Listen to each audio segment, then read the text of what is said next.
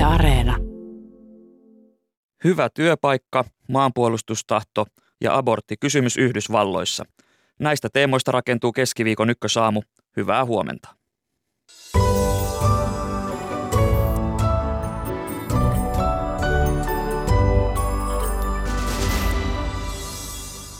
Kevään työtaistelujen aikana keskustelu on painottunut palkkakysymyksiin, mutta mikä on palkan merkitys, jos työolot ovat hankalat? Hyvän työpaikan peruspilareista keskustelua hetken kuluttua.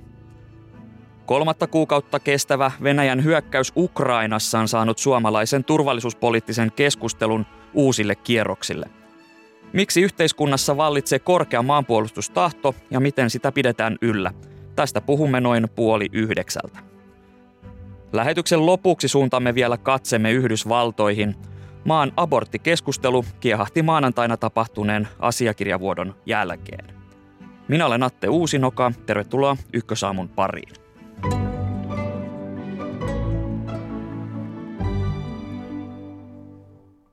Kevät on ollut työtaistelujen värittämä ja julkisen keskustelun on noussut niin palkkaan kuin työn arvostukseen liittyvää pohdiskelua – mutta mikä on hyvän työpaikan resepti?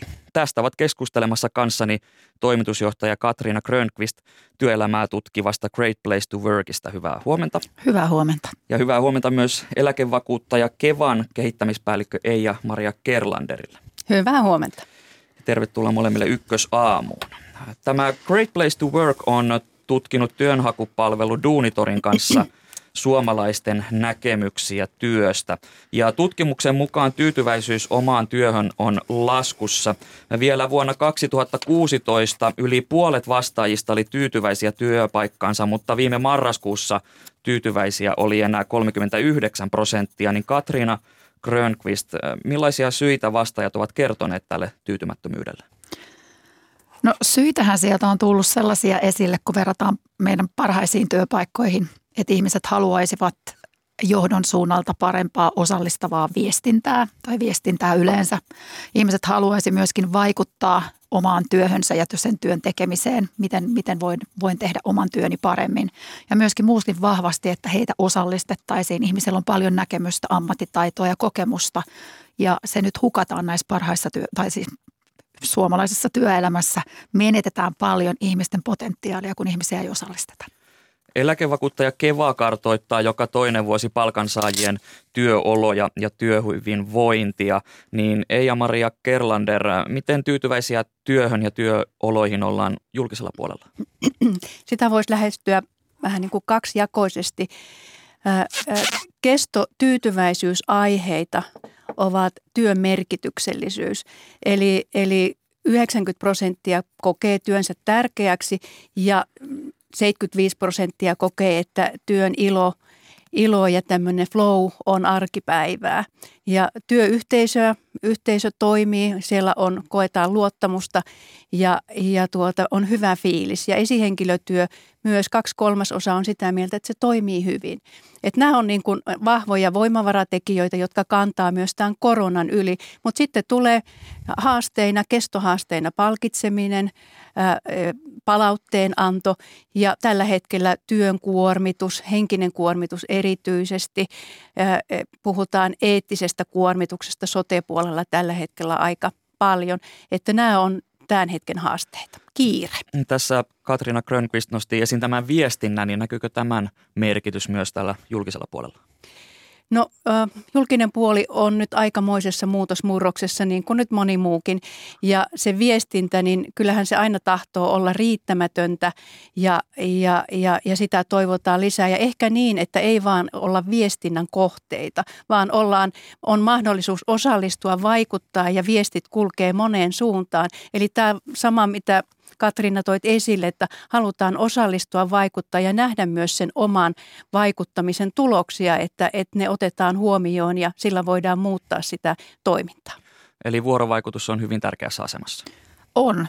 Ihan yleisesti monesti, kun asiakkaita kohtaan, niin puhun siitä, että mitä enemmän on vuorovaikutteisesta viestintää, sitä enemmän ihmiset alkavat ymmärtää. Kun ymmärretään, hyväksytään ja sitten pystytään lähtemään toimimaan ihan semmoinen vanhanaikainen vaan informoiminen ei tuo sitä muutosta, vaan se, että ihmiset osallistetaan myös siihen, että me luodaan yhteistä näkemystä. Ja silloin, kun siellä on pohjalla luottamuksen kulttuuri, myöskin vaikeista asioista pystytään keskustelemaan ja sillä nähdään sitä suuntaa eteenpäin. Eli se, että ylhäältä päin sanotaan, miten tehdään ja kuunnellaan vähän ö, työntekijöitä, niin se on vähän kuin menneen talven lumia. Se on tosi menneen talven lumia, että se, semmoiset niin juhlapuheen tyyppiset informaatioviestit, niin niille ei ainakaan rakenneta hyvää liiketoimintaa. No Great Place to Work julkaisee vuosittain myös parhaiden työpaikkojen listan. Ja tätä listaa varten on käyty läpi noin 160 organisaation henkilöstötutkimusta sekä arvioitu työkulttuuria ja johtamista. Ja jos nostetaan pari parhaiten pärjännyttä esille, niin kärjessä olivat esimerkiksi teknologiayritys Vinsit ja Fingrid, joka kehittää ja ylläpitää Suomen sähkönsiirron kantaverkkoa, niin Katriina Grönqvist, mitä yritysten on pitänyt tehdä oikein, että ne ovat päässeet tälle listalle ja kärkisijoille? Tämän vuoden parhaissa työpaikoissa korostuu ehdottomasti inhimillinen johtaminen. Ja sieltä luodaan sitä paljon otsikoissa olevaa psykologista turvallisuutta. Se on tavallaan tämän hetken johtamisen trendi.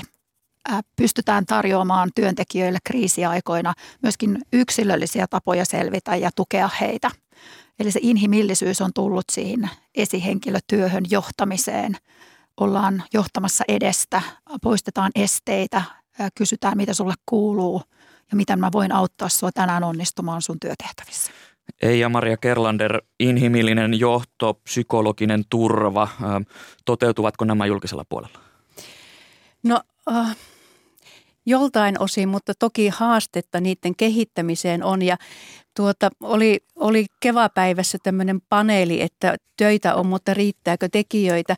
Ja siellä niin kuin HR ja linjajohto pohti, että mitä tulisi tehdä, jotta työntekijöitä saadaan lisää. Ja he näki kaksi keskeistä asiaa, joiden tulee muuttua tai kehittyä. Se oli johtaminen ja kulttuuri. Ja, ja näiden keskiössä niin henkilöstö, työntekijän näkökulma huomioon joka vaiheessa – että, että tämä oli niin kuin se lääke, että kyllä tunnistetaan, että johtamisessa on vielä paljon paljon parannettavaa ja se, että sitä katsotaan työntekijän näkökulmilta.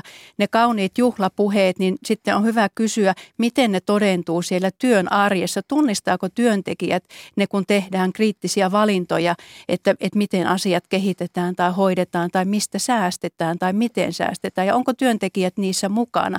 Niin tässä on vielä semmoista käppiä, että juhlapuheet usein on ehkä kohtuullisen hyviäkin, mutta se, että mitä sitten tehdään, niin, niin se on sitten, voi olla toinen asia. Työ on hyvin merkittävä osa jokaisen työssä käyvän elämää ja tietenkin työn arvostus ja merkitsevyys, ne ovat yksilökohtaisia asioita ja niihin vaikuttavat hyvin monet eri tekijät, mutta Eija-Maria Kerlander, ähm, mistä asioista se arvostuksen tai merkityksen kokemus syntyy työntekijälle?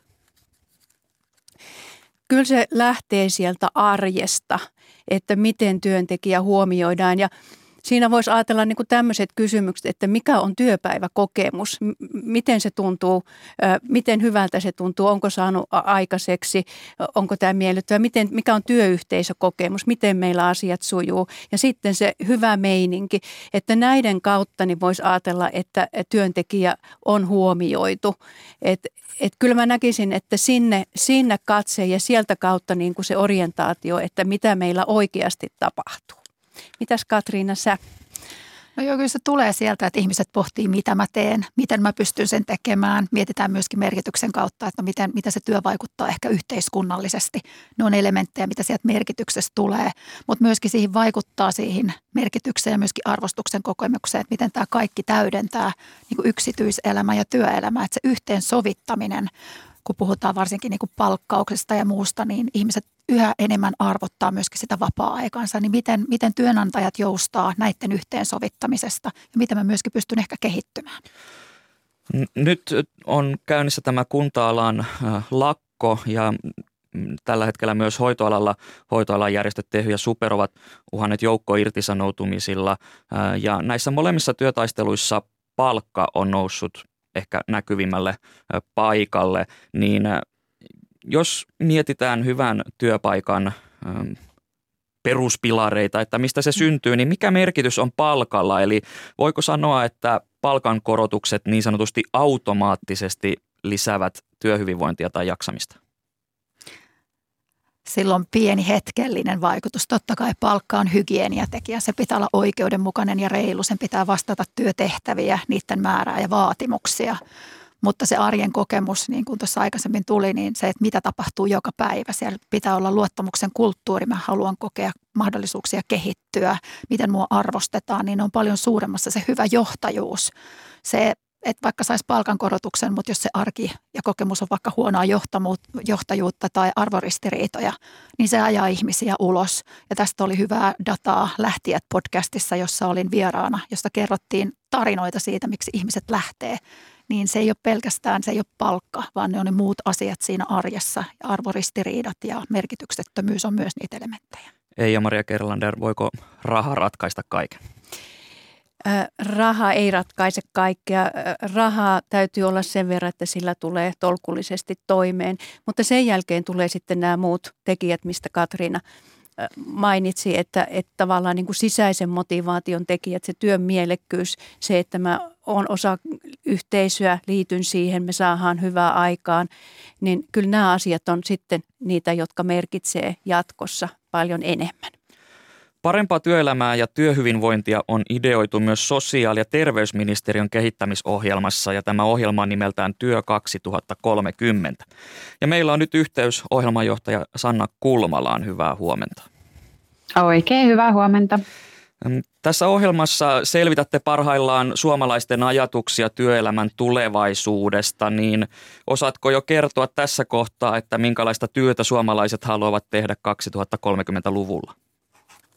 No joo, siitä voi antaa pieniä maistiaisia tässä vaiheessa. Että meillä on tosiaan käynnistäminen laaja, millaisena näet työelämän tulevaisuuden joukkoistus. Ja siellä on jo yli 25 000 kommenttia suomalaisilta ja, ja siis tervetuloa vastaamaan. Kysely on edelleen auki.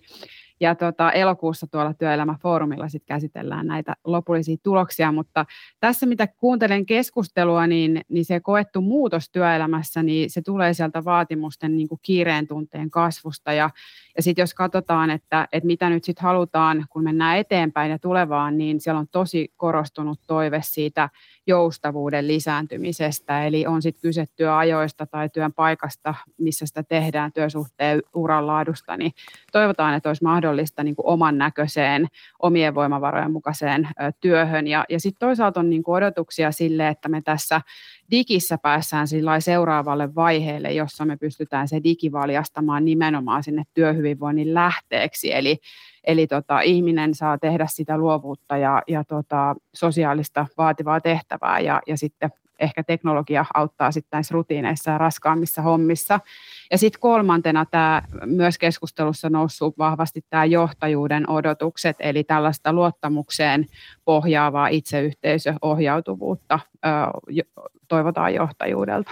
Eli tämä joustavuus, toimiva vuorovaikutussuhde työntekijöiden ja työn johdon välillä, mutta minkälaisia muita, millaisia muilla tekijöillä voitaisiin työntekijää arvostaa nykyistä paremmin tuolla työpaikoilla?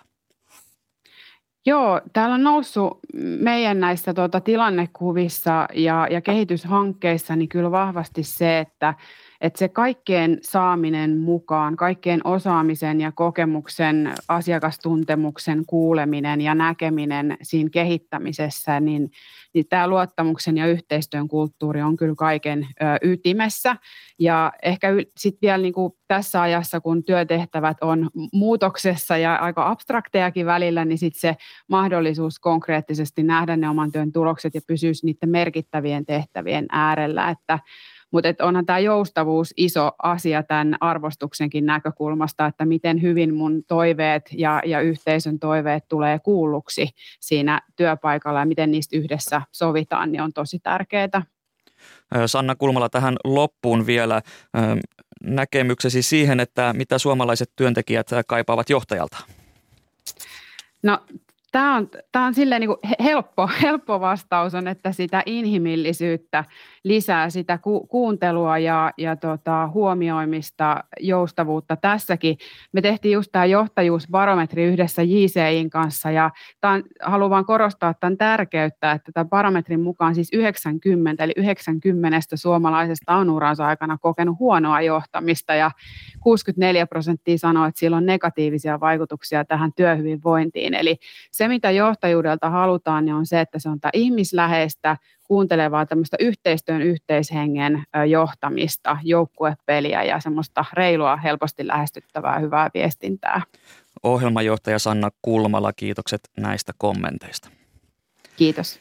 Jatketaan vielä hetki studiossa. Täällä kanssani ovat Great Place to Workista Katriina Grönqvist ja Kevan kehittämispäällikkö Eija-Maria Kerlander. Tuossa Sanna Kulmala nosti esiin sen, että meillä suomalaisilla on aika paljon kokemuksia huonosta johtamisesta. Niin mikä siinä on, että miksi, miksi eivät kaikki johtajat kuuntele työntekijöitä nykyistä enemmän ja panosta tähän mahdolliseen joustavuuteen, jonka merkitystä tekin olette tuoneet hyvin tässä keskustelussa esille? Monissa työpaikoissa valitettavasti se esihenkilötyö hoidetaan ihan samalla lailla muiden työtehtävien rinnalla ja sille ei jää vaan aikaa tarpeeksi. Että siellä on tosi paljon tulospainetta ja, ja työtehtävistä selviytymistä. Mitä me nähdään parhaissa työpaikoissa, niin tiimikokoja on pienennetty, jotta myöskin sitten esihenkilöillä on mahdollisuus antaa aikaansa niille työntekijöille. Se on asia, joka pitää siirtää ylimmän johdon agendalle, johtajuus. Ja se, että ymmärretään, että kun me annetaan aikaa johtajuudelle, me itse asiassa saadaan aikaan parempaa liiketoimintaa, kun me autetaan ihmisiä onnistumaan omassa työssä. Se johtajuus pitää nostaa ihan ylimmän johdon agendan kautta kaikkien tekemisen keskiöön. Joo, mä tuohon lisäisin, että, äh, että vieläkin liian usein näkee sen, että, että henkilöstöjohtaminen ei ole siellä johtoryhmässä.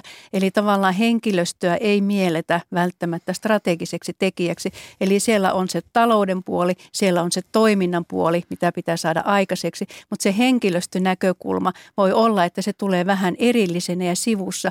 Ja silloin ei tule niin kuin, tavallaan se toimintamalli ei tue sitä, että se henkilöstöjohtaminen johtaminen itse asiassa pitäisikin olla kaiken keskiössä, koska sillä saadaan aikaiseksi ne, ne tekemiset. Ja jos henkilöstön johtaminen sakkaa, niin se on myös taloudellisesti aikamoinen kuluerä. Mm. Niin tässä tarvitaan tämmöistä niin kuin kulttuurimuutosta tämä avoimuus työntekijöiden ja johtajien välillä, sitten joustavuus ja avoin kritiikki tai se, että voi antaa uskaliasti palautetta työpaikan toimintatavoista, niin ne ovat hyvin tärkeitä asioita sillä, että työ koetaan merkittäväksi, niin äh, minkälainen merkitys sellaisella tietynlaisella avoimuudella ja luottamuksella on työpiireissä, että, että niin sanotusti uskalletaan nostaa kissa, kissa pöydälle ilman, että pelätään sen seurauksia?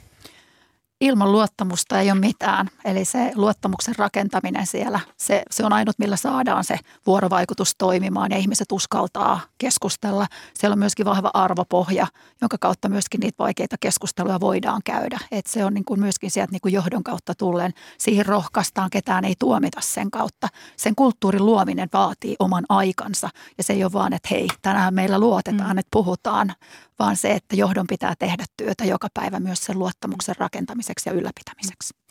Ja tämä luottamuksen ä, rooli on oikeastaan lisääntynyt, kun työ on yhä monimutkaisempaa. Kukaan ei enää yksin saa aikaiseksi, vaan se edellyttää sitä yhteistä tekemistä, ä, yhteisien maalien rakentamista ja, ja luottamusta siihen, että pelataan hyvällä tavalla ä, yhteen. Niin, niin luottamuksen, niin kun jos se siellä sakkaa, niin se homma ei suju. Kiitokset keskustelusta eläkevakuuttaja Kevan kehittämispäällikkö Eija-Maria Kerlander ja toimitusjohtaja Katriina Grönqvist työelämää tutkivasta Great Place to Workista. Kiitos. Kiitos.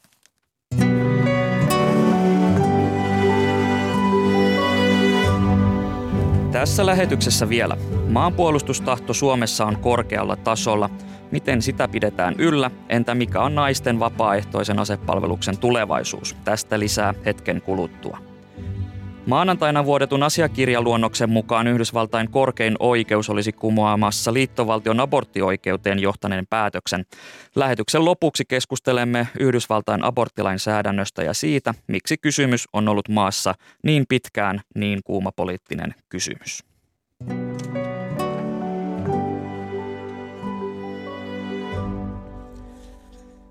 Venäjän hyökkäyssota Ukrainassa on saanut suomalaiset pohtimaan kotimaan puolustamista. Maanpuolustustahto onkin nyt korkealla ja elinkeinoelämän valtuuskunta Evan tuoren tutkimuksen mukaan yli kolmannes naisistakin on valmiita tarttumaan aseisiin. Tervetuloa Ykkösaamuun maanpuolustuskoulutusyhdistys MPK toiminnan johtaja Antti Lehtisalo. Kiitoksia. Ja Naisten valmiusliitto ryn pääsihteeri Pia Lindellä. Kiitoksia. Tämän Evan julkaiseman tutkimuksen mukaan 85 prosenttia suomalaisista on valmiita avustamaan Suomen puolustuksessa. 73 prosenttia miehistä olisi valmis tarttumaan aseisiin ja naisista 36 prosenttia. Niin Antti Lehtisalo, miten tämä korkea into on näkynyt maanpuolustuskoulutuksissa, joita te järjestätte meille tavallisille kansalaisille? Siinä tilanteessa, kun Venäjä oli hyökännyt Ukrainaan, niin heti ensimmäisinä päivinä kursseille tulijoita oli, oli moninkertainen määrä normaalitilanteeseen nähden. Ja hetken päästä siitä se kymmenkertaistui ja sitten huomattiin, että kaikki, kaikki, lähes kaikki kurssit on täynnä ja, ja varasijoillakin on paljon ihmisiä. Eli kyllä siinä tilanteessa tilanteessa niin ihmiset, ihmiset osoitti sitä, että haluavat osallistua maanpuolustukseen. Toki takana oli sitten korona-aika ja varmaan sitäkin kautta, kautta sitten niin se osallistuminen nousi huippuunsa. Entä miten korkea maanpuolustustahto on näkynyt yhteydenotoissa naisten valmiusliittoon? No heti kun Ukrainan tilanne alkoi, niin tuli tosi paljon kyselyjä, että miten voi osallistua ja missä voi osallistua. Ja sitten seuraavalla viikolla Ukrainan tilanteen käynnistyessä niin tota, meillä ison harjoituksen ilmoittautuminen alkoi, niin kurssit täyttyi ihan minuuteissa ja jonoon jäi vielä sitten 500 naista odottamaan paikkaa. Mutta, ja sitten pyrimme lisäämään koulutusta, että mahdollisimman moni saisi. Miten arvioitte, että onko nämä kasvavat määrät poikkeus vai onko nyt tapahtunut jonkinlainen pysyvämpi mielenkiinnon nousu tähän maanpuolustukseen? No kyllä mä luulisin, että, että aina kun on joku poikkeava tilanne ja näinkin lähellä nyt Suomea, puhutaan Euroopasta, niin, niin se herättää ihmiset. Et kyllä mä uskon, että tämä ei ihan ole puolessa vuodessa eikä vuodessakaan ohi, vaan että, että nyt ollaan havaittu, että jotain voi tapahtua. Eli uskoisin, että, että kiinnostus on korkeaa muutaman vuoden ajan ja mikäli tilanne ei tule normalisoidu, niin jatkuukin korkeana. Mutta että kaikkihan on aina aaltoliikettä, että, että jotain pitää tapahtua, niin sitten kiinnostus nousee ja sitten taas – pidemmän päälle tasaantuu. Onko nyt pysyvämpi muutos vai mistä on kyse? Totta kai se nähdään sitten, sitten vuosien varrella, mutta, mutta kyllä tämä niin herättävä, herättävä tämä, tämä tilanne oli ja on. Että kyllä mä uskon, että siinä, siinä jonkinlainen selvä määränkin nousu tulee. Mutta itse, itse uskon, että enemmän tämä tilanne johtaa siihen, että ihmiset ajattelee sitä omaa maanpuolustus asiaa ja sitä kautta niin mä uskon, että siihen se jatkuu jonkinlaisena, mutta eihän sitä voi sanoa, että se on nyt tämä piikki, piikki jatkuu sellaisena niin vuosi, vuosia eteenpäin. Eli yhteydenotot ovat lisääntyneet ja kursseille on enemmän halukkaita kuin sinne valitettavasti pääsee, mutta minkälaiset huolet tai motiivit osallistua tähän maanpuolustukseen ovat nyt korostuneet näissä yhteydenotoissa? No asiahan voisi lähestyä sitä kautta, että mitkä kurssit varsinkin on niin kuin kiinnostavia tällä hetkellä, eli on väestönsuojelun perusteet. Eli on herätty, että mitenkä, missä se oma väestönsuoja on ja miten pitää toimia. Myöskin informaatiovaikuttaminen ja medialukutaito ja sitten ihan tämmöisen niin perusvarautuminen, eli, eli kun tulee yhteiskuntaa poikkeava tilanne, niin mit, mitä minulla pitäisi olla kotona – Eli näistä lähtökohdista niin mä uskoisin, että se mielenkiinto on noussut. No miten tämä kyber ja hybridi on otettu huomioon näissä koulutuksissa? No me, meillä on kurssiohjelma, missä on 40 kurssia ja siellä on muun muassa informaatiovaikuttamisen kurssi. Eli, eli on olemassa olevia kursseja, mitä tässä vaiheessa hyödynnetään. Ja tietysti seuraamme miten tilanne kehittyy ja mihinkä suuntaan pitää mennä, jos tarvii jotain uusia nostoja ottaa, niin sitten kehitämme koulutusta sen mukaan. Antti Lehtisalo maanpuolustuskoulutusyhdistyksestä. Tämä hyper, hybridiisku ja sitten kyberiskut, ne ovat nousseet paljon esille tässä Venäjän hyökkäyssodan aikana, niin, niin miten ne näkyvät maanpuolustuskoulutusyhdistyksen toiminnassa? Meillä on, on se kurssitarjonta, niin kuin tässä Pia Lindelkin totesi omalta, oman järjestönsä osalta, niin meillä on, on siellä, otetaan esimerkkinä, millä, millä pyritään, pyritään vastaamaan näihin asioihin, informaatiovaikuttamiselta suojautuminen, tämän tyypin asiat. Sitten meillä on erittäin vahva kyberkoulutusohjelma ja, ja siihen, siihen on tulijoita paljon, eli, eli millä tavalla, millä tavalla pystytään suojautumaan, suojautumaan tältä laajalaiselta ja informaatio vaikuttamiselta. Eli kyllä siellä koulutusohjelmissa on tätä ja ne on erittäin suosittuja ja niiden osalta tietysti koko ajan seurataan sitten tilannetta myös, että miten niitä pitää kehittää. Itse asiassa tämän jälkeen kello 10 on tähän liittyen kurs, tota niin, kokouskin, jossa pohditaan tätä asiaa. No jos jätetään kyber- ja hybriditoimet sivummalle, niin minkälaisia taitoja muuten opetetaan kansalaisille näillä kursseilla? No, meillä on laaja kirjo, eli, eli meillä on tietysti jäsenjärjestöjä on, on toista kymmentä ja meillä on ihan sieltä kokonaisturvallisuudesta alkaen. Eli, eli miten selviän vaikkapa sähkökatkon aikana kotona, miten, minkälaista, minkälaista tämmöiseen arjen turvallisuuteen liittyvää osaamista tarvitaan. Sitten, sitten on paljon siihen kokonaisturvallisuuteen liittyen, otetaan esimerkiksi kallio, kalliosuojakoulutusta, eli, eli väestönsuojelu, mikä tuli tässä esille, tämän tyyppistä juttua. Sitten on, on nuorille ja naisille erityisesti suunnattu koulutus. Esimerkkinä nuorille Intti tutuksi kurssi, jolla pyritään, pyritään antamaan oikeaa tietoa asepalvelukseen naisten vapaaehtoiseen asepalvelukseen hakeutuville, mitä se, mitä se puolustusvoimien koulutus ja mitä se armeija-aika on.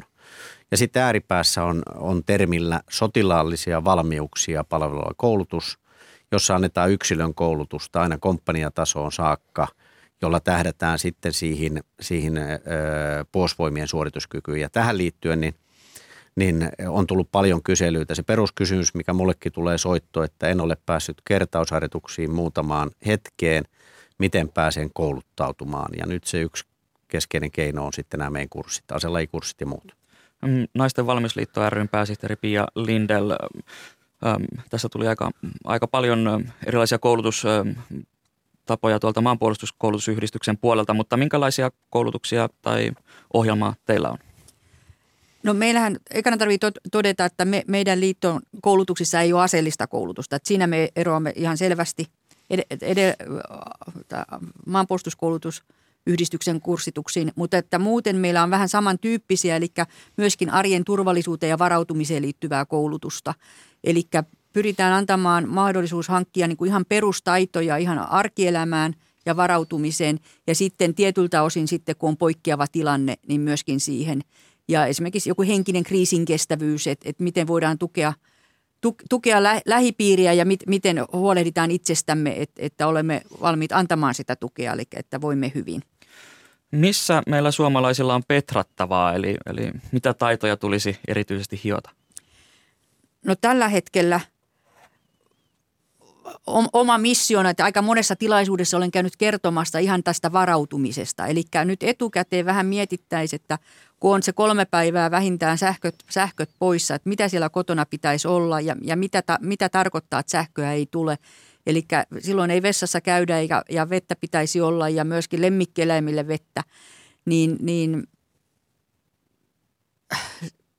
sanoisin, että se varautumisen, niin se herättäminen, että, että, että mietittäisiin sitä etukäteen hieman sitä asiaa, koska sitten kun se tulee tilanne päälle, niin, niin, niin se on myöhäistä miettiä siinä vaiheessa. Et siinä vaiheessa pitää jo tietää, että miten toimitaan. Onko MPKlla sama, samat ajatukset, eli varautuminen ja, ja henkinen kriisin kestävyys on sellaisia taitoja, mitä pitäisi ehkä vähän parantaa?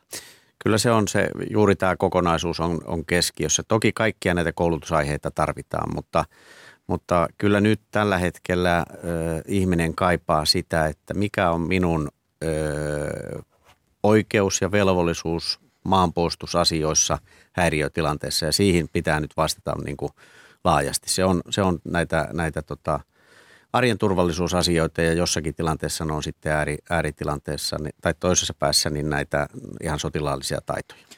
Naiset ovat jatkuvasti kiinnostuneempia lähtemään asepalvelukseen ja esimerkiksi viime vuonna puolustusvoimiin hakeutui ennätysmäärä naisia ja reserviin koulutettiin lopulta 885 eli noin hieman vajaa 890 naista ja tällä hetkellä reservissä on noin 11 000 naista, niin mikä on, minkälainen merkitys teidän mielestänne naisten asevelvollisuudella olisi Suomen maanpuolustuksessa vai onko nykyinen järjestely toimiva?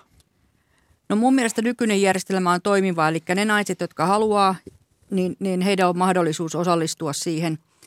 Mutta sitten kun puhutaan tasa-arvolähtökohdista, että nais, naisillakin pitäisi olla pakollinen, niin siinä keskustelusta minun mielestäni unohdetaan se, että, että mitenkä perheet, missä molemmat vanhemmat ovat asevelvollisia ja on alaikäisiä lapsia, niin voidaanko heitä molempia kutsua samanaikaisesti palvelukseen.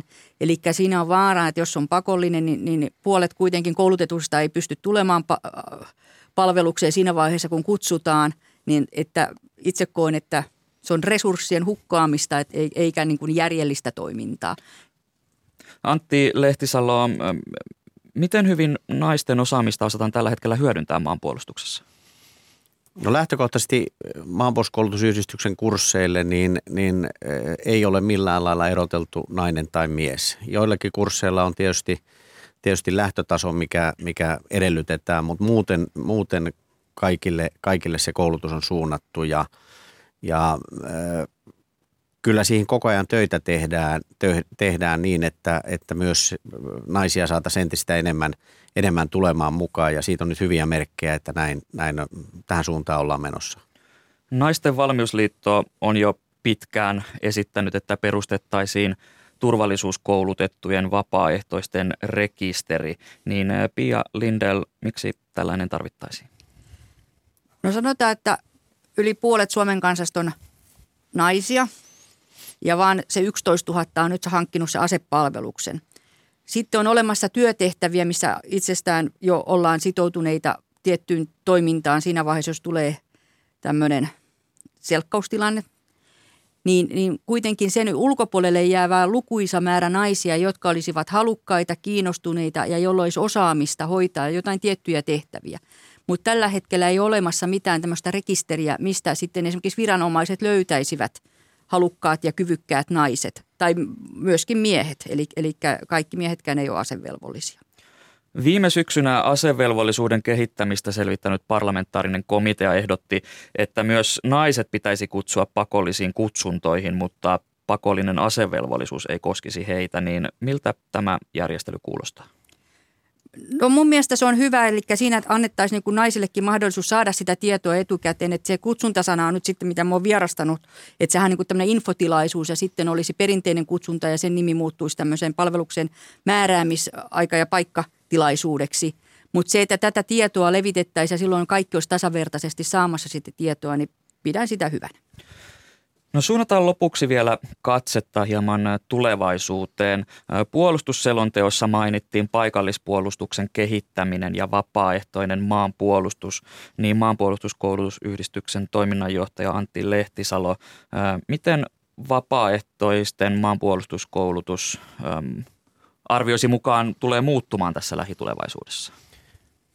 Tällä hetkellä tietysti pohditaan sitä, että nyt jo kirjattu maanpuolustuskoulutusyhdistyksen strateginen ja uutena operatiivinen kumppanuus puolustusvoimien kanssa, niin tämä, tämä varmasti tarkentuu ja, ja kyllä MPKlla, eli maanpuolustuskoulutusyhdistyksellä on varmasti rooli tämän paikallispuolustusjärjestelmän rakentamisessa.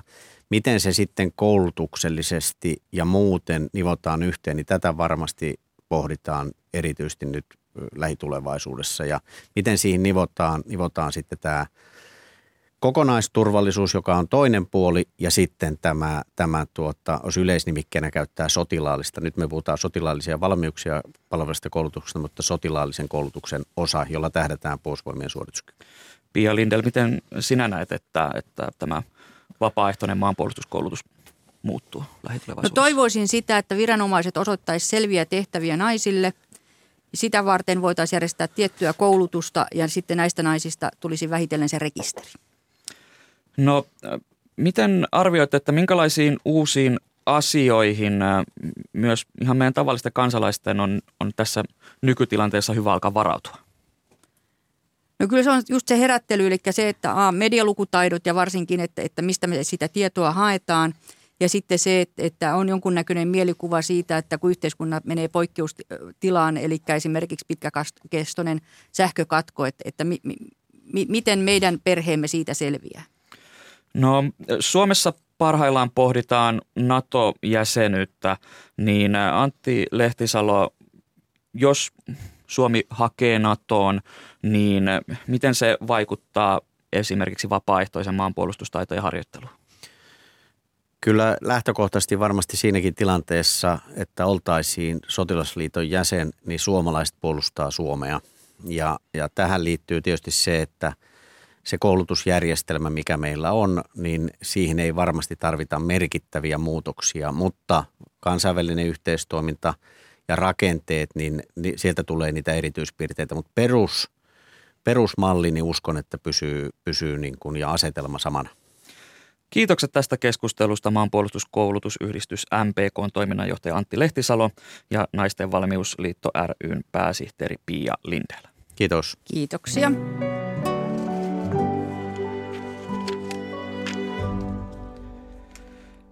Yhdysvalloissa kiistely aborttioikeuden tulevaisuudesta nousi eilen uusille kierroksille, kun vuodetun asiakirjan mukaan maan korkein oikeus olisi esittämässä laajan aborttioikeuden kumoamista. Siitä heräsikin kysymys, että miltä aborttien tulevaisuus Yhdysvalloissa näyttää, entä miten aborttikeskustelu vaikuttaa jo ennalta hyvin polarisoituneeseen yhteiskuntaan. Studiossa on nyt ulkopoliittisen instituutin tutkija Maria Annala. Hyvää huomenta. Huomenta. Ennen kuin mennään tarkemmin tähän vuodettuun asiakirjaan, niin lähdetään ihan perusasioista liikkeelle. Eli tässä siis puhutaan 70-luvulla tehdyn Roe vastaan Wade-päätöksen mahdollisesta kumoamisesta. Ja tällöin siis korkein oikeus päätti, että Yhdysvalloissa tulee olla oikeus aborttiin. Ja osavaltiot saivat itse päättää takarajaksi joko raskauden toisen tai kolmannen kolmanneksen, niin mitä se tarkoittaisi käytännössä, jos korkein oikeus päättää kumota tämän Roe vastaan Wade-päätöksen? Sen vaikutukset olisi välittömät ja hyvin suuret. Huomattavan monissa osavaltioissa on jo nyt semmoinen laki, että jos tämä päätös kumotaan, se laki tulee välittömästi voimaan. Ja se kieltäisi vähän osavaltioista riippuen niin joko ihan kaikki abortit tai lähes kaikki abortit niin, että e, esimerkiksi raiskauksen tai insekti, insek, insestinkään tapauksessa ei annettaisi poikkeusta. Näissä on vähän eroja, jossain on näitä raiskaus- ja insestipoikkeuksia, joissain se ei ole ihan niin tiukka kuin toisissa, mutta todella monessa osavaltiossa tulee saman tien voimaan tämmöinen laki. Eli, eli nyt, nyt tämän vuodon jälkeen niin, niin kevyemmän aborttilainsäädännön kannattajat ovat olleet peloissaan siitä, että että voi tulla jopa kokonaiskieltoja, niin tämä on ihan todennäköistä, jos tämä päätös kumotaan. Kyllä näitä Texasin tyyppisiä. Texasissa on nyt tällä hetkellä laki, joka kieltää kuuden raskaus, kuudennen raskausviikon jälkeen kaikki abortit. Ja tässä täytyy muistaa, että ensimmäiset kaksi viikkoa nainen ei vielä oikeasti ole raskaana ja seuraavat kaksi viikkoa hän ei voi tietää, onko hän raskaana. Eli siinä jää vain kahden viikon aikaikkuna, jolloin on ylipäätään mahdollisuus tietää varmuudella raskaudesta ja tehdä se abortti, jos kuusi viikkoa asetetaan rajaksi. Niin näitä kuuden viikon lakeja on muissakin osavaltioissa suunniteltu ja tämmöisiä jopa säädetty, että heti ne tulee voimaan, jos se päätös kumotaan. Tämä viime syksyn, syksynä tullut, voimaan tullut laki Teksasin osavaltiossa, johon viittasit, niin, niin siitä puhutaan niin sanotusti sydämenlyöntilaista, eli sen jälkeen kun ensimmäiset sydämenlyönnit havaitaan, niin aborttia ei saisi enää, enää tehdä. Niin oliko tämä Teksasin laki jonkinlainen käänne tässä koko liittovaltiota koskettavassa keskustelussa, jos puhutaan niin kuin lainsäädännön näkökulmasta? Kyllä se oli eräänlainen käänne. Se oli uudenlainen laki. Se on ovelasti laadittu niin, että siinä kierretään joitakin asioita, mitkä on aiemmissa oikeusjutuissa nousseet tämän aborttilain tiukentamisen esteeksi ja sitten siinä oli myös huomattavan tiukka juurikin tämä kuuden viikon raja. Et nyt tämä korkeimman oikeuden päätös, mistä vuodettiin tämä asiakirja, niin se koskee Mississippin lakia, jossa aikarajaksi on asetettu 15 viikkoa, niin siihen nähdenkin tämä kuusi viikkoa on hyvin, hyvin äärimmäinen. Yhdysvalloissa on, on jo pitkään ollut voimakasta aborttien vastaista liikehdintää ja, ja tämä korkeimman oikeuden tuleva päätös tähän Mississippin aborttilain tulevaisuuteen liittyen on, on saanut abortin vastustajat yhä innokkaammin ajamaan asiaansa. Ja on puhuttu jopa siitä, että tämä pelkkä Roe Vastaan Wade-päätöksen kaataminen ei riitä, vaan halutaan mennä vielä pidemmälle, niin, niin miksi aborttien vastustajilla on nyt näin kova vauhti päällä? No he on odottaneet kymmeniä vuosia sitä, että korkeimmassa oikeudessa olisi tämmöinen arvokonservatiivinen tuomarien enemmistö. Ja nyt kun se on siellä, niin he haluaa edetä niin paljon ja niin voimakkaasti kuin vaan suinkin pystyy. Ja monet abortin vastustaja-aktivistit, heille tämä on todella, todella tunteikas sydämen asia, koska he kokee – että tässä on kyse vauvojen murhaamisesta, syntymättömien vauvojen murhaamisesta, niin mikä voisi mennä enemmän tunteisiin kuin tämä asia. Ja sitten taas samaan aikaan toisessa leirissä myös aborttioikeuden kannattajilla on myös hyvin voimakkaasti tunteet pinnassa. He ajattelee vaikka teinityttöä, jonka joku lähisukulainen on raiskannut toistuvasti ja joka sitten joutuu pitämään lapsen, joka koko loppuelämäksi sitoo hänet tähän traumaattiseen menneisyyteen. Eli nämä on hyvin, hyvin tunteikkaita, hyvin yksityiselle alueelle meneviä niin kuin elämän ja kuoleman kysymyksiä tietenkin molemmin puolin. Ulkopoliittisen instituutin tutkija Maria Annala, tämä korkeimman oikeuden paikkajako on, on tällä hetkellä niin, että siellä on kuusi konservatiivia tuomaria ja kolme sitten liberaalimpaa, eli, eli konservatiiveilla on selkeä enemmistö. Ja tässä vuodetussa asiakirjaluonnoksessa siis tuotiin esiin tämä Roe vastaan Wade-päätöksen kumoaminen ja konservatiivinen tuomari Samuel Allison on kirjoittanut, että tämä 50 vuoden takainen päätös on törkeän väärä jo alusta alkaen. Ja tässä kohtaa voidaan sanoa, että tämä luonnos ei ole siis lopullinen päätös, mutta, mutta tämän pohjalta voidaan arvioida korkeimman oikeuden mielenmaisemaa. Niin äh, miksi tämä asiakirjaluonnos äh, vuodettiin ulos juuri nyt? No tätä on paljon pohdittu ja siitä ei tietysti varmuudella ole tietoa. Jotkut on sanonut, että sen olisi vuotanut nämä abortin vastustaja ei kun siis aborttioikeuden kannattajaleiri, joka haluaisi varmistaa, että jotenkin tämä pöyristys tulee kaikkien tuomarien tietoon jo ennen kuin sitä päätöstä lukitaan. Mä en usko tähän teoriaan. Mun mielestä on ihan selvää, kaikille, jotka siellä korkeimmassa oikeudessa istuu, on selvää, että tämä jakaa kansaa ja herättää voimakkaita tunteita puolin ja toisin. Jotkut on spekuloinut, että sitten taas se olisi täältä arvokonservatiivisesta leiristä tapahtunut tämä vuoto, jolloin motiivi olisi se, että siellä vielä osa näistä arvokonservatiivituomareista kuitenkin harkitsisi, että annetaan vähemmän äärimmäinen päätös. Esimerkiksi sellainen, että tämä Mississippin tapauksen, mitä he nyt käsittelee, niin tämä 15 viikon raja jäisi voimaan, mutta tätä Roe vastaan päätöstä ei kumottaisi kokonaan. Ja silloin tämän vuoden tarkoitus voisi olla se, että halutaan tehdä vaikeammaksi näille arvokonservatiivituomareille mennä sinne keskitielle. Eli kun tämä kuitenkin tämä abortin vastainen leiri on nyt hyvin innoissaan tästä ja siitä suunnalta tulee painetta myös, niin sitten tällä ehkä sinetöitäisi se, että tämä luonnos, mitä nyt on vuodettu, niin se on se, mikä jää voimaan. Eli tässä on paljon mahdollisia motiiveja. Kuinka yhtenäinen korkein oikeus on tällä hetkellä tässä kysymyksessä? No ei se yhtenäinen missään nimessä ole. Siis siellä on nämä kolme arvokonservatiivista, arvoliberaalia tuomaria, jotka henkeen ja vereen vastustaa tätä, tätä tota, Roe Wade-päätöksen kumoamista. Ja sitten on tosiaan mahdollista, että täällä myös täällä arvokonservatiivituomarien leirissä – on eriäviä näkemyksiä. Et päätuomari Roberts on ottanut semmoisen keskitien kulkijan linjan sen jälkeen, kun hänestä tuli päätuomari. Hän on pyrkinyt siihen, että vaikka hänkin toivoo yhteiskunnan muuttuvan arvokonservatiivisempaan suuntaan, niin hän vaikuttaa ajattelevan, että se pitäisi tehdä pienin askelin, eikä niin, että mennään heti ääripäästä toiseen hän vuodettujen tietojen joidenkin väitteiden mukaan niin haluaisi, että tulisi tämmöinen vähemmän äärimmäinen päätös. Eli esimerkiksi tämä, että se Mississippin laki hyväksyttäisiin ja se 15 viikkoa muuttuisi siksi uudeksi rajaksi. maan entinen presidentti Donald Trump pääsi valtakautensa aikana nimeämään kolme tuomaria korkeimpaan oikeuteen ja nämä nimitykset ovat niin sanotusti pysyviä eikä niillä ole tiettyä eläkeikää. Niin miten paljon tässä aborttikeskustelussa näkyy Donald Trumpin vaikutus sisäpolitiikkaan? Kyllä tämä on kaikki hyvin pitkälle Donald Trumpin kauden aikana tapahtunutta. Ja mä oonkin sanonut usein, että Trumpin selvästi merkittävin poliittinen aikaansaannos oli se, että hän sai nimitettyä kolme arvokonservatiivista tuomaria. Se on se, millä hän jätti puumerkkinsä amerikkalaiseen yhteiskuntaan.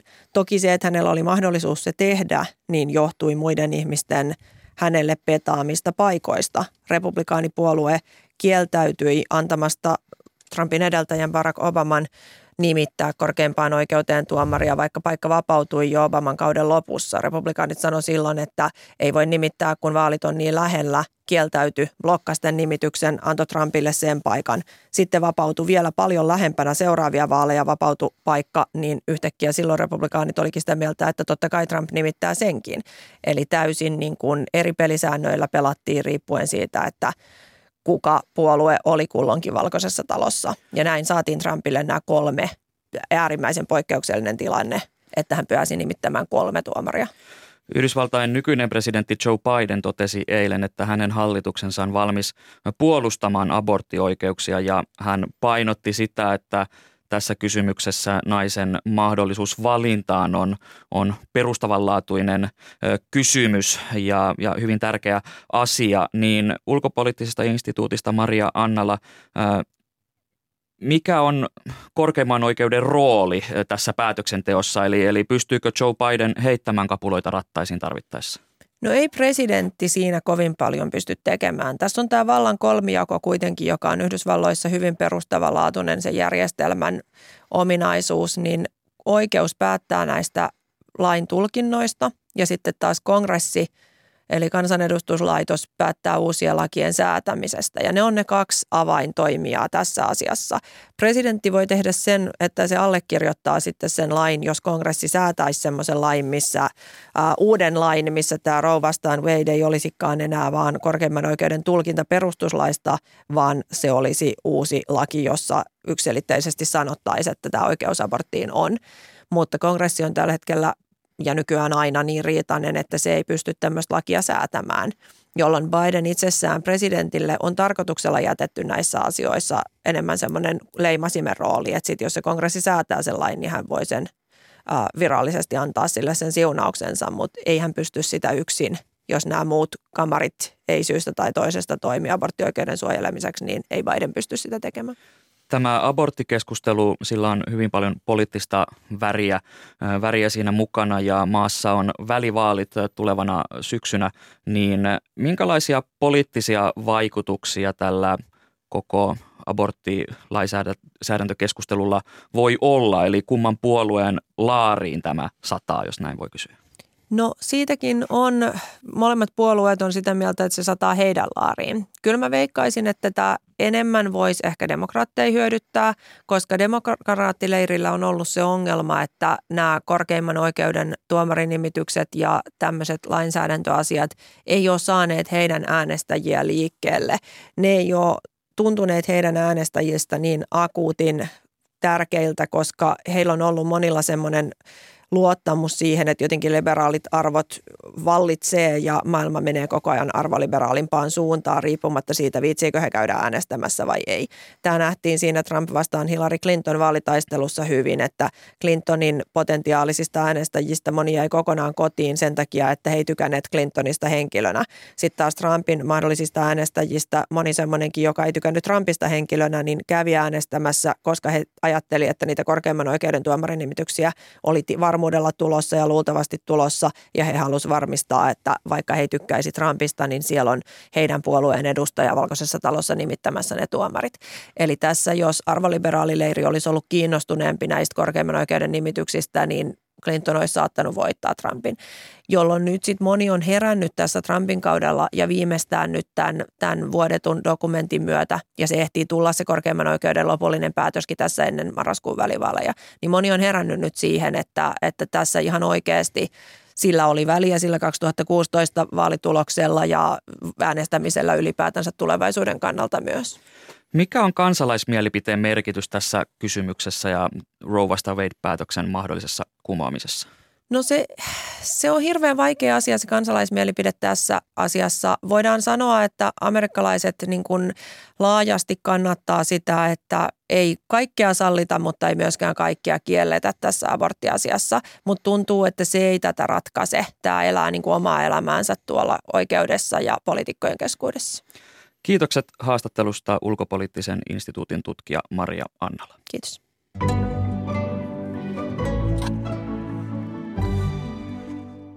Tätä lähetystä ovat kanssani tehneet toimittajat Anna Nevalainen sekä Kreta-Maria Kivio lähetyksen tuotti Maria Skara, äänestä vastasi Mattias Puumala. Keskiviikon ykkösaamu on siis kääntymässä ehtoon puolelle. Huomenna uusi lähetys uusin aiheen kymmentä yli kahdeksan. Minä olen Atte Uusinoka ja kiitokset seurasta.